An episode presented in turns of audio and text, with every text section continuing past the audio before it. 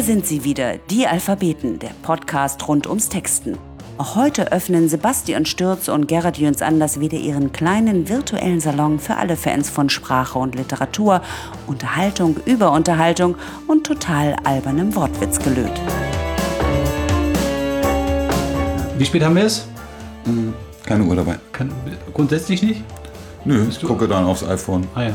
Ja, ich habe eigentlich äh, heute nicht, aber so eine Casio Digital, die hat damals irgendwie 15 Euro gekostet. Die geht noch. Absolut. Es gab mal eine von Casio, die hatte den Taschenrechner sowieso und die hatte aber ein eingebautes Feuerzeug. Ja, gibt's heute auch. Diese, Sam dieses Samsung, das, das hat auch so ein eingebautes Das Feuerzeug. war sogar eine Kochplatte, eine eigene. Heute zu Gast Christian Pfaff oder wie ihn seine Freunde nennen, Herr Pfaff. Kreativer Querkopf, der als Werbetexter sein Konto füllt, ansonsten aber mit Füllwörtern sparsam umgeht. Nebenbei betreibt er in Hamburg-Altona eine kleine Galerie mit dem bescheidenen Namen Oberfett.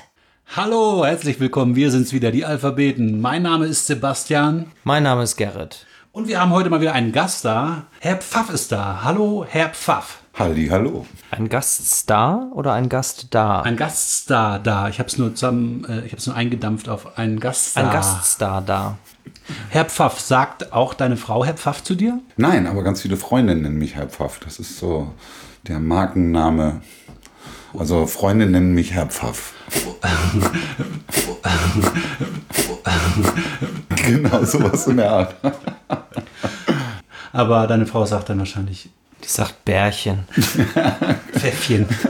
Ich werde jetzt die ganzen Kosenamen nicht raustun, aber wir haben einige. Ja, auch ein schönes Thema. Man könnte die Community fragen, welche Kosenamen sie verwenden und dann am Ende den beklopptesten küren. Meine Elfe. Ja, wir machen den fantasievollsten, den ungewöhnlichsten, den trashigsten. Genau, schreibt uns eure Und den Kosenamen. ekligsten. ja, den ekligsten finde ich besonders gut. Fellflunder. Qualle. Köttelchen. Ja, das ist ein bisschen. Das ist Das schon ist irgendwie- ziemlich Platz 1 bei eklig, oder? Christian, wir wollen erstmal auf die Anfänge deiner Karriere zurückblicken. Du warst ja nicht immer Texter. Ist das richtig? Das ist richtig. Nach der Schule hast du was gemacht. Da habe ich eine Ausbildung zum staatlich anerkannten Kinderpfleger gemacht. Dann habe ich eine Zeit lang als Koch gearbeitet. Ohne Ausbildung oder? Ohne Ausbildung. Kochen habe ich aus Notwehr gelernt, weil ich der Sohn eines alleinerziehenden Vaters bin. Sohn eines alleinerziehenden Vaters, das heißt, du hast dann für dich gekocht. Oder Naja. für euch gekocht. Oder weil er nicht kochen konnte. Er pflegte geschmackliche Veränderungen immer mit großzügigen Gaben von Curry-Ketchup abzufangen. Das war auf die Dauer nicht ganz so heiß. Und dann habe ich halt auch selber angefangen zu kochen. Es gab da glücklicherweise auch ab und zu noch eine Oma, die mal vorbeigeschaut hat und das Nötigste gerichtet hat. Aber sobald ich selber kochen konnte, habe ich dann auch angefangen, selber zu kochen. Hm, interessant. Ich habe auch äh, sehr früh kochen lernen müssen. Also mein Vater war auch allein mit uns. Der konnte aber kochen. Das war ganz gut. Wir hatten nur Beef und mh, irgendwann beschlossen, dass jeder für sich alleine kocht. Ja, aber Fleisch ist doch auch ganz gut so zum Essen dann. ja, aber auch teuer auf Dauer. Immer nur Beef, ne? Oder meinst du so, so neumodisch Beef im Sinne von Ärger? Ja, ich, äh, hallo, das ist die Leute, Ironie im Radio ist so ein Ding. Die Leute sehen die Mimik nicht. Ich dachte, das gilt nur bei E-Mails. Also Zwinker-Smiley. Wir hatten Beef. Genau, das war aber nicht äh, Eigens, eigene Sendung schon wieder, ne? schon wieder Väter. Väterkäse. Väterkäse und Zwinker-Smileys. Das war natürlich, du hast gemerkt, Arbeitszeiten sind auch ziemlich scheiße als Koch, ne? Absolut. Weil letztendlich hat meine damalige Frau gesagt, mach mal was, womit man auch eine Familie durchbekommt. Und da stellte sich dann die Masterfrage. Und dann habe ich ihr angeboten, es gibt zwei Sachen, von denen ich weiß, dass ich gut drin bin. Und das eine ist Kunst oder eben Schreiben. Aber das ist ja eigentlich hochinteressant, ne? dass man vor die Frage gestellt wird, so was mache ich jetzt, um Geld zu verdienen und das Erste, was einem durch den Kopf schießt, ist, okay, ich fange an zu schreiben. Es ist so, ich Nee, das war das zweite. ah, okay. Das erste war Kunst. Bank, Ja, genau. Bank ausrauben. Und sie meinte auch sofort, nee, Schreiben. Das Schreiben nimmt ja auch nicht so viel Platz weg. Das ist wohl wahr. Ich will jetzt äh, dir nicht zu nahe treten, aber waren das noch Schreibmaschinenzeiten? Hast du noch in Schwarz-Weiß geschrieben? Ja, Ich habe angefangen am Computer in Grün-Weiß und äh, Bernstein gelb zu schreiben. Aber bist du dann da auch quer eingestiegen oder hast du irgendeine Form von Ausbildung genossen? Nee, ich bin als Quereinsteiger da reingegangen. Allerdings dann gleich in so einer Heavy-Metal-Schmiede. Also ich habe bei Springer und Jacobi damals schwer angesagte Werbeagentur angefangen als Praktikant. Wie kann man sich das vorstellen? Du kommst dahin, klopfst an, sagst, ich habe bisher gekocht, ich würde jetzt gerne was anderes machen. So ungefähr. Also, Hast du Textproben dabei? Wie lief das damals? Ich Nö, Ein Freund hat vorgeschlagen, geh mal zu. Und das war dann so ein Abend, da hat man sich in einer Kneipe getroffen und er hat mir eigentlich überhaupt nichts über das Arbeitsprofil des Texters erzählt, sondern hat sich konsequent zugesoffen. Und zum Schluss, da war er wirklich schon relativ angeheitert, mal so, und du willst jetzt du willst also Textpraktikum machen oder was? Und ich so, ja, das wäre vielleicht ganz gut, dann könnte ich da schon mal so reinschauen. Und zwei Tage später, ich stand wieder in dem Kindergarten und habe gekocht und so weiter, klingelte das Telefon in der Küche. Und da war dann ähm, mein zukünftiger Kreativdirektor Olaf Uldix aus der zweiten Werbeagentur von Springer Jacobi dran. Und der meinte nur so, er hat erzählt, du, äh, du interessierst dich für ein Textpraktikum. Und ich so, hm, ja, hm. Ja, äh, wann hättest du denn mal Zeit? Und ich sag, weiß nicht, wann soll ich denn vorbeischauen? Und er so, um zwei? Das ist Werbung, ne? So, da ist auch scheißegal, ob der andere ein Leben hat. Da ist einfach, ist die Agentur ist das A und O. Und die waren damals richtig A und O. Naja, aber um es kurz zu machen, ich habe da erzählt, was ich so gemacht habe. Und es war wirklich von großem Vorteil, dass ich keine Textproben dabei hatte, weil ich hatte vorher schon mal so ein bisschen ausprobiert. Mit denen wäre ich zum Beispiel gnadenlos gescheitert. Und wie ich dann später erfahren habe, war der Kreativdirektor von mir nur überzeugt, weil ich gesagt habe, ich würde in einer Galerie arbeiten, die sieben Achtel Barmherzigkeit heißt. Ja, ich weiß noch, als ich mich bei Peppersec beworben hatte, und die hat mir irgendwann erzählt, was sie an mir gut fand im Vorstellungsgespräch. Meine Hände. Ja, aber das, äh, ist- äh, Entschuldigung, das ist Werbung. Das ist einfach so, Das stimmt. das ist verrückt. In der U-Bahn gibt es jetzt diese ähm, komischen Fragen, ich weiß nicht, ob die fiktiv sind, aus Bewerbungsgesprächen. So, wenn du ein Song wärst, oder nee, oder wel- welcher Song würde deine Berufseinstellung widerspiegeln oder irgendwie sowas? Also total bekloppte Fragen. Aber ich glaube, es gibt ja auch total bekloppte Fragen in so Vorstellungsgesprächen. Ja, Christian, welcher Song wärst du? On a clear day you can see forever von The Peddlers. Also man, ich habe da immer so das Gefühl, ich drifte entspannt durch die Zeit. Hast du in so einem Moment manchmal das Gefühl, dass Musik eigentlich die größere Ausdruckskunst ist als Sprache? Ob nun größer oder nicht, auf jeden Fall extrem ausdrucksvoll. Ja, das geht viel mehr ans Eingemachte, an die Wurzeln des Menschseins. Ich glaube, Bernd Begemann hat es gesagt in einer Fernsehsendung, die, für die ich Grafiken gemacht habe. Und das habe ich mir gemerkt, weil es war einfach zu gut, um es zu vergessen. Deinen Lieblingsfilm guckst du vielleicht vier, fünf Mal, aber dann ist es langweilig. Dein Lieblingsbuch liest du vielleicht zweimal durch, aber, aber beim dritten Mal ist es echt ätzend.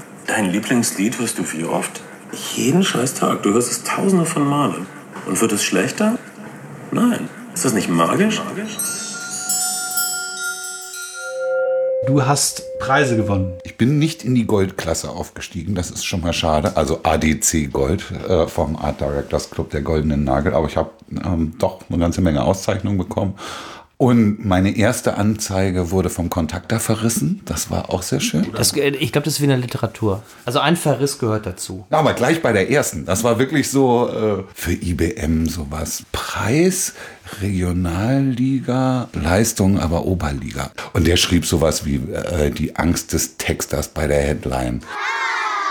Ich fand's mal ganz schön, da haben wir für die, noch in späterer Zeit, haben wir wirklich einen ganz tollen Multimedia Award für die neue Diogenes-Website bekommen. Äh, Das war sowas, wo ich gesagt habe, oh ja, wow, weil da stimmt da auch alles und das war auch ein guter Award zu der Zeit und äh, das fand ich toll.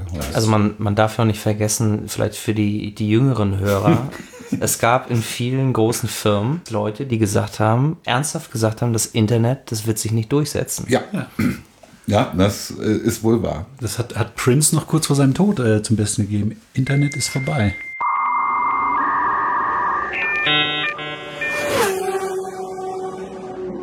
Auto ist aber zum Beispiel absolut High-End-Ware im Textbereich. Also Automobiltexter uh, das ist schon schwer angesehen so in der, in der Körperschaft der Verbalfloristen. Ja, das ist einfach eine der Branchen, wo einfach immer noch Geld da ist, ne? Massiv. Ja. ja. Da gibt es ja auch nicht mehr so viel. Nee, wohl wahr. Und die müssen sich wirklich ständig immer wieder was Neues einfallen lassen. Angenommen, du kriegst jetzt so eine, so eine Autogeschichte auf den Tisch und sagst so, dass, äh, wir wollen jetzt irgendwie ein neues Modell launchen. Wie gehst du da vor? Eigentlich gibt es ja schon alles. Eigentlich gibt es alles, ja. Viele Leute haben ja die Vorstellung, der Kunde kommt, sagt, ich habe total überhaupt von gar nichts eine Idee und jetzt machen wir mal eine scheiß heiße Kampagne. Und so ist das aber nicht. Also die wissen schon so ungefähr, in welche Richtung sie wollen. Oftmals muss man denen ja auch sagen, ja, ja, ich weiß, euer Wagen ist das absolute Premium-Produkt. Und eigentlich ist es eine Klapperkiste und alle drumherum sind quasi vom Preis, von der Leistung und so weiter besser aufgestellt. Dann muss man anfangen, Stories zu erzählen oder so Welten aufzumachen. Ich bin zum Beispiel der festen Überzeugung, und das ist noch gar nicht so oft gespielt worden, dass man mal so eine Ehrlichkeitskampagne fahren müsste. Es gibt immer nur die Klassiker, Lackschuss von oben, der fährt an den Kreidefelsen von Dover vorbei, die Straße ist frei, alles ist fein oder fährt durch wunderschöne Wälder, Küstenstreifen und so weiter. Und das ist aber nicht der Weg zur Arbeit. Ne? Und so stehst du nicht im Stau so stehst du nicht vorm Kindergarten. Das bedeutet, dieser Wagen in diesen Alltagssituationen, auch nicht in diesen blödsinnig gelackten, gestellten Alltagssituationen. Was ich meine mit neue Ehrlichkeit wäre entweder zu sagen, man zeigt trotzdem diese ganzen geilen Schüsse und sagt dann, das ist nicht dein Weg zur Arbeit. Das ist nicht deine Frau morgens um neun. Und zum Schluss sagt man, aber das ist das Auto. Das wäre, finde ich, eine ganz klasse Differenzierung. Äh, zum Beispiel jetzt in so einem Automobilmarkt, der immer nur über Leistung und über Design und über irgendeine Scheiße kommt. Da würde ich sagen, bah, dafür müsste man gehen und für so eine Kampagne müsste man dann auch intern und extern kämpfen. Wer fliegt schon erster Klasse, um schneller anzukommen? Muss ich gleich sagen, ist nicht auf meinem Mist gewachsen, aber da haben wir öfter mal auch eben mit solchen Sachen herumgespielt. Ne? Dass ja. wir gesagt haben, ach, guck mal an schon wieder ein Mercedes mit eingebauter Vorfahrt. Und dann haben wir aber einen Krankenwagen gezeigt. Ne? Dann ging das wieder. Hast du das Gefühl, du kannst da, was Texte angeht, aus dem Vollen schöpfen oder ist da eigentlich sowieso nur so ein kleiner Werkzeugkasten mit ganz begrenztem Repertoire? Die Sache ist, das ist ein sehr restriktives Business. Also gerade Automobil. In, in, vielen anderen Geschichten ist, zählt auch die neue Idee oder die neue Schreibe mehr. Nur Automobil ist, da gibt es einen Fachvorstand für Corporate Tonality. Das bedeutet, man spricht dort eine Sprache, die auf gewissen ähm, Sachen schon beruht. Zum Beispiel äh, bei Mercedes-Benz, um das zu sagen, da wird mit Leistungen nicht geprotzt. Das bedeutet, man sagt nicht wie in anderen Automobilanzeichen, hier 715 PS auf acht Räder und so und so viel Zylinder und so weiter. Das ist da verboten. Also ich glaube, die PS-Zahl ist in der Headline verboten. Ich glaube, die PS-Zahl ist auch in der Long Copy, also dem langen Text unten drunter verboten. Das macht man nicht. Das ist nicht, das ist nicht die Tonalität des Hauses. Man sagt dann, wenn ein Wagen übermotorisiert ist, wie das zum Beispiel bei allen S-Klassen ist, sagt man, hm, man hat ausreichend Leistung. Oder. Äh, das sage ich auch demnächst, wenn mich jemand fragt. Ja. Dann sage ich einfach so, ich habe ausreichend Leistung. Okay. Ich texte zum Beispiel auch für einen Kreuzfahrtkunden und da sind manche Worte einfach verboten, auch wenn sie noch nicht mal zwingend irgendwie schlimm sind. Zum Beispiel kann man äh, bei einem Kreuzfahrtanbieter für den ich arbeite, darf man nicht sagen, hm, aufgrund besonderer Umstände äh, fährt das Schiff von ähm, Dock 12. Aufgrund? Sind Sie bekloppt? Aufgrund. Aufgrund ist verboten. Streichen Sie bitte dieses Wort. Auch, es ist auch nicht auf und auch nicht Grund und auch nicht auf Grund gelaufen, aber Aufgrund reicht. Nehmen wir nicht. Oder die sagen, äh, es ist ja schön, dass wir mit unserem Pott äh, auf der See fahren, aber wir möchten keinerlei äh, maritime Scherze. Also so Spaß und mehr, Doppel-E. Oder wir haben die Preise Kiel geholt oder sowas anderes, wo man dann äh, äh, oder so, äh, na, jetzt, jetzt geht's auf große Fahrt oder Ahoi und diese ganzen Geschichten sind verboten. Ja? Und das ist Corporate Tonality, das ist, haben wiederum andere Agenturen mal festgelegt oder es kommt auch aus der hausinternen Werbeabteilung. Also es gibt sehr viele, also zumindest bei großen Marken, äh, sehr viele Sachen, da ist da sind Minen gelegt. Das muss man, muss man auch wissen. Das wäre also bei, äh, ich würde mal sagen, ab 100 äh, Millionen Jahresumsatz fragst du nach dem Corporate Tonality Guide. Das wirkt auf mich so, als wäre das jetzt nicht der spaßigste Teil deines äh, Berufslebens. Was ist, wo? Der wonach, spaßigste Teil. Wonach legst du dir richtig die Finger? Das sind die Aufträge, wo du denkst so, ja, endlich mal wieder. Also am, am liebsten schwer erklärbares, äh, sehr gerne Namensentwicklung, sehr gerne Sonderfälle der Kommunikation. Ich werde, nachdem ich irrsinnig lange Headlines und richtig Werbung und Kampagnen getextet habe, werde ich eigentlich auch, weil ich mich so langsam da so rein manövriert habe in die Ecke, immer nur für Spezialaufträge gebucht. Ne? Also wenn es wirklich... Du bist der Spezialist. Ich bin der Spezialist. Ne? Also wenn du Ideen brauchst oder ähm, ein ganz spezielles Problem hast, dann gehst du zu Herrn Pfaff. Oh, wenn du einen Shitstorm hast, Social Media mäßig, dann äh, hab, kannst, du, kannst du mich buchen. Und dann, du räumst auf. Und dann, dann räume ich auf. Dann gucke ich da, was ist vorgefallen und so weiter und schreibe für die, äh, für die Mitarbeiter, die das Social Media machen, die Krisenkommunikationsleitfäden. Ich glaube, im letzten Jahr habe ich, hab ich Leitfäden für Mitarbeiter im Telefonmarketing gemacht bei Beschwerden. Nach Eskalationsstufen. Ne, der Kunde beschwert sich und so weiter. Wie reagieren Sie? Erstmal Eskalation vermeiden und dann so, das verstehe ich aber gut und ich mache jetzt mal einen Vorschlag. Ich setze das hier intern auf Rot und dann ähm, äh, ruft sie jemand aus der Fachabteilung innerhalb der nächsten 24 ja, aber der Kunde Stunden hat ja meistens recht. Natürlich hat der da Kunde. Bist ja, da bist du eigentlich ja, bist so ein bisschen ja, da der Pakt mit dem Teufel. Ja, nee, ne? Und das ging so bis zum, äh, also da werden dann so unterschiedliche Cases aufgemacht. Der, der Kunde ist genervt. Okay.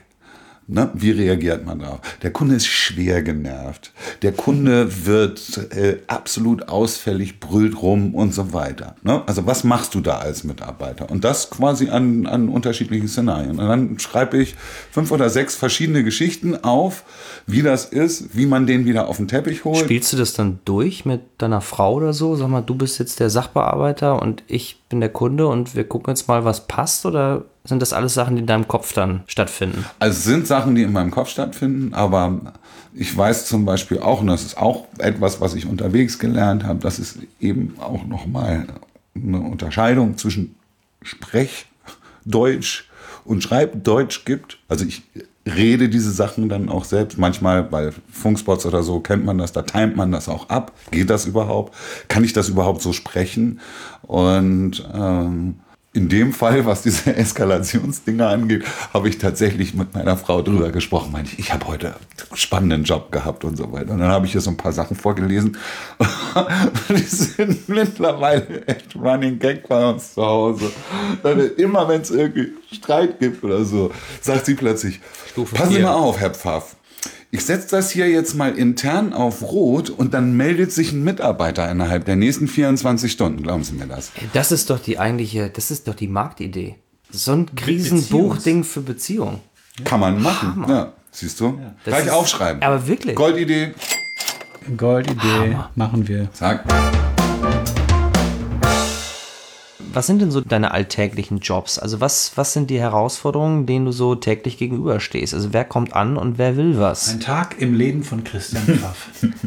die beklopptesten Sachen, kurz aneinandergereiht. Die beklopptesten Sachen. Also ähm, es kommt ein Unternehmen daher, die möchten für so einen Seminartag, möchten sie alles so gestaltet haben, wie es läuft, von der Begrüßung der Leute bis hin zu, jetzt gibt es einen kleinen Lunch und das und das und das ist das Programm. Und sie möchten das aber gerne, weil sie für ihr, für ihr, ihr Event das Thema Formel 1 gewählt haben, wollen sie äh, alles auf, auf das Thema Formel 1 gedreht haben. Und dann sage ich eben statt Begrüßung, hier ist der Boxenstopp. Und wenn später die, die, die, die abendliche Party läuft, dann ist das die Post-Racing-Activity oder was weiß ich. Dann hat man Crew und, und Driver und Name-Tags und Gear-Check und Boxenstopp und Warm-Up und solche Sachen. Und die werden dann quasi mit dem Normalprogramm verheiratet in irgendeiner Form. Und die Toiletten heißen dann Reifenwechsel. Ne? Sowas in der Art. Das ist dann wahrscheinlich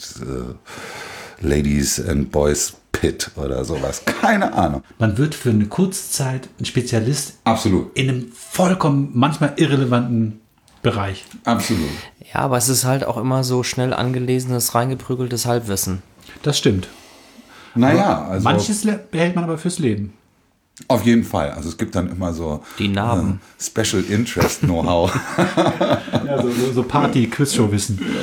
Neulich musste ich für einen Olivenölhersteller mich total in das Thema Olivenöl reinklemmen. Was ist denn jetzt so ein extra kalt gepresstes und warum? Was, was wollten die? Die kamen an und meinten, sie hätten halt gehört, dass es, dass es jetzt ja Storytelling gäbe. Also nicht nur über die Fakten sprechen, wie viel Es war einmal ein Kern. äh, genau. Nö, das war dann, letztendlich ist das so eine Love Story geworden. Also man, ich habe dann für die sowas entwickelt, dass Mit Olivia Jones. Nein, das, das sind zwei Leute, die sind dann irgendwann nach Griechenland und haben sich dort in, Land und Leute verliebt. Und dann haben sie gesehen, die Leute machen aber so tolles Olivenöl. Und dann haben sie sich das angeschaut und haben geguckt, kann man das noch ein bisschen mehr auf Bio drehen? Kann man das noch qualitativ, kann man das eigentlich noch besser machen? Oder kann man es wenigstens, weil die dort so arm vor Ort sind und ihr Zeug sonst immer an die, an die großen Leute verkaufen, kann man es nicht direkt vermarkten? Und daraus ist so eine Geschichte dann auch geworden. Genau, und da würde ich gerne mal anknüpfen. Storytelling, das mega Buzzword in der, im Marketing seit Jahren, seit zwei, drei Jahren, würde ich sagen. Sowohl filmisch als auch Kampagnen im Allgemeinen. Die Leute wollen Geschichten, Ja. heißt es immer. Ist, hat sich das dein, dein, deine Profession dahingehend wirklich verändert? Erzählst du mehr Geschichten seit in den letzten Jahren oder ist das aufgeblasener Marketingquatsch? Und am Ende wird auch die gleiche Scheiße gekocht. Also am Ende wird sicherlich die gleiche Scheiße gekocht, aber ich glaube, es ist viel interessanter, noch so ein bisschen mehr über das Drumherum zu erfahren, als, sag ich mal, nur mit so Kompetenz- und Leistungswerten äh, rumzukoffern, weil das macht jeder. Wenn du sagst, äh, wenn du ein bisschen mehr Making-of von einem Produkt gibst, ne, so haben wir das gebaut, oder da gibt es so einen Ingenieur, der hatte dann und dann die Idee, wollen wir es nicht anders probieren und du erzählst das, äh, dann packt das die Leute mehr. Und das äh, verstehe ich auch, weil, also, ich bin auch mit Märchen groß geworden und mit Geschichten, das gehört quasi mit zu den ersten Erfahrungen, dass du über Geschichten eher was aufnimmst, als wenn dir jemand die reinen Fakten reinprügelt. Und ich finde das schön, dass es quasi mehr Zeit auch mal für den, für den Hintergrund gibt, anstatt nur immer zu sagen, wie gut und wie toll und wie rein und wie kompetent und wie ausgewogen und so weiter was ist. Aber es kennt ja eigentlich auch jeder, ne? Du lernst jemanden kennen und der erzählt dir irgendwas über sich und es sind so die ersten Fakten, meistens oberflächlich und dieser Mensch wird meistens dann interessanter, wenn du eigentlich Sachen über ihn erfährst und wenn du Sachen aus der Kindheit, was macht der eigentlich, Anekdoten, Schwächen und so weiter. Es ist eigentlich ist es bei den Wissen. Alphabeten. Ja, gut, dass es da jetzt auch die Hintergrundinfos gibt, wer wir eigentlich sind. Das macht uns menschlicher. Begreifbar. Ja, es ist wirklich so. Ich habe eine Doku über Peter Maffei gesehen. Der Typ war mir danach grundsympathisch. Ja. Und ich habe ihn ein bisschen ins Herz geschlossen.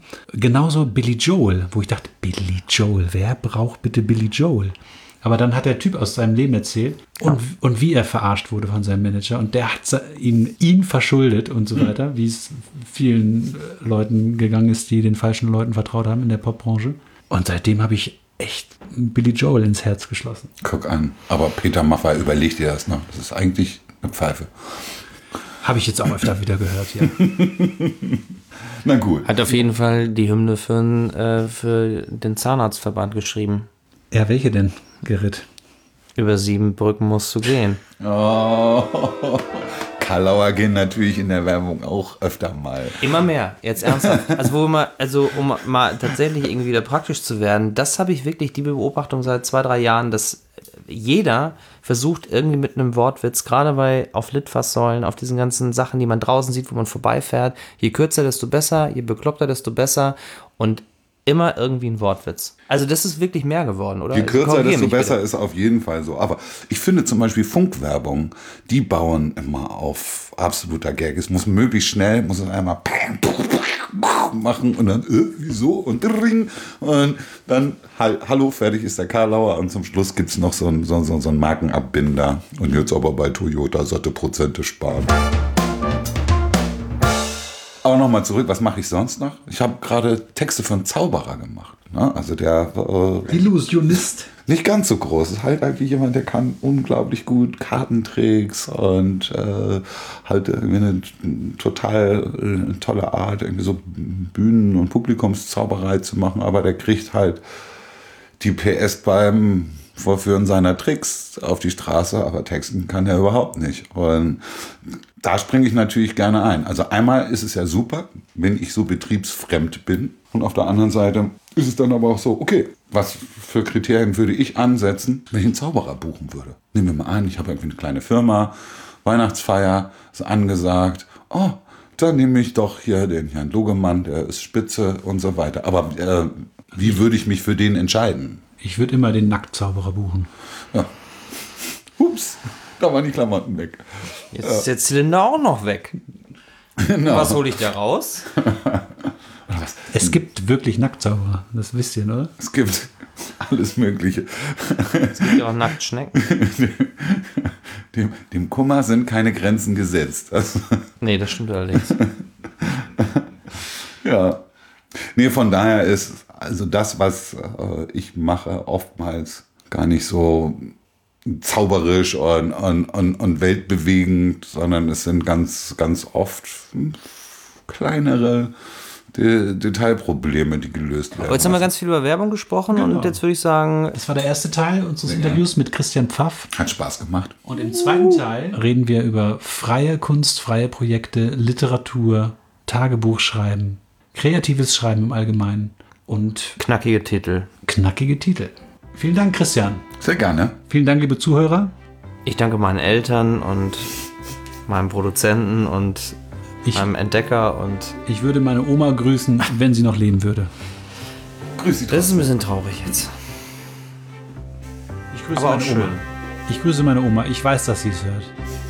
Ich glaube an Geister. Wahrscheinlich ist sie die Einzige, die es hört.